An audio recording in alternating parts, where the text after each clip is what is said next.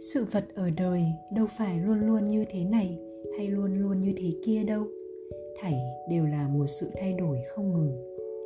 Điều mà mình cho là phải hôm nay, biết đâu ngày mai lại thành một sự quấy cái lợi hôm nay, biết đâu sẽ là cái hại của ngày mai. Một ông lão có con ngựa, một hôm tự nhiên đi mất. Hàng xóm đến chia buồn. Ông nói, mất ngựa, nhưng sao các ông biết đó là họa cho tôi? Cách mấy tháng, con ngựa lại trở về, dẫn theo một con ngựa hay nữa. Hàng xóm cũng đến chia mừng. Ông nói, được ngựa hay, thế nhưng sao các ông biết đó là phúc cho tôi? Từ ngày được ngựa hay, con trai ông lão ngày nào cũng thích cỡi rủi té, què chân. Hàng xóm đến chê buồn. Ông nói, con tôi què, nhưng sao các ông biết đó là họa cho tôi? Năm sau có giặc nhà vua bắt lính. Thanh niên đi lính 10 người chết đến 9 con trai ông vì què khỏi đi lính, nên cha con còn hù hỉ với nhau. Một hiền giả ấn độ ngày kia xem bài các đệ tử phê bình về một bài thơ của mình.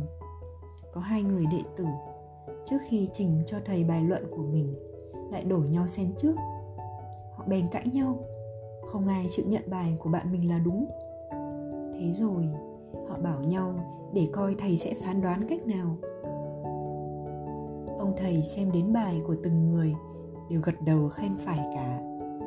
Đến lượt hai người này, thầy cũng gật đầu khen đúng. Thưa thầy, bảo rằng bài của các bạn con đều đúng, thì con không dám cãi, vì con cũng không được biết họ nói gì trong đó chớ như đối với bài của anh này thì con chắc chắn không thể nào thầy cho là đúng được.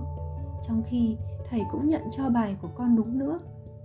Hai chủ trương của chúng con quả quyết không thể bên nào dung được bên nào. Hễ anh ấy phải thì con quấy, mà con phải thì anh ấy quấy. Ông thầy mỉm cười, ôn tồn bảo, hai trò đều bàn đúng cả đấy. Sướng dĩ trò này nói vậy là tại trình độ hiểu biết của nó chỉ đến thế là cùng. Sao có thể bảo nó nói sai hay hiểu sai cho được? Bài thơ của thầy như vầng thái dương, hoa nào cũng nhờ ánh thái dương mà nở. Nhưng cây nào nở hoa nấy, cây này không thể nở hoa kia, mà cây kia không thể nở hoa nọ được.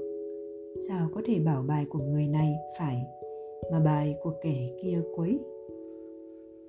Nếu ở đời, ai cũng biết lấy cái lượng của hiền giả này mà xử, thì ắt không bao giờ cần phải học đến thuật xử thế. Mà việc gì trong đời cũng sẽ được xuôi trèo mát mái cả.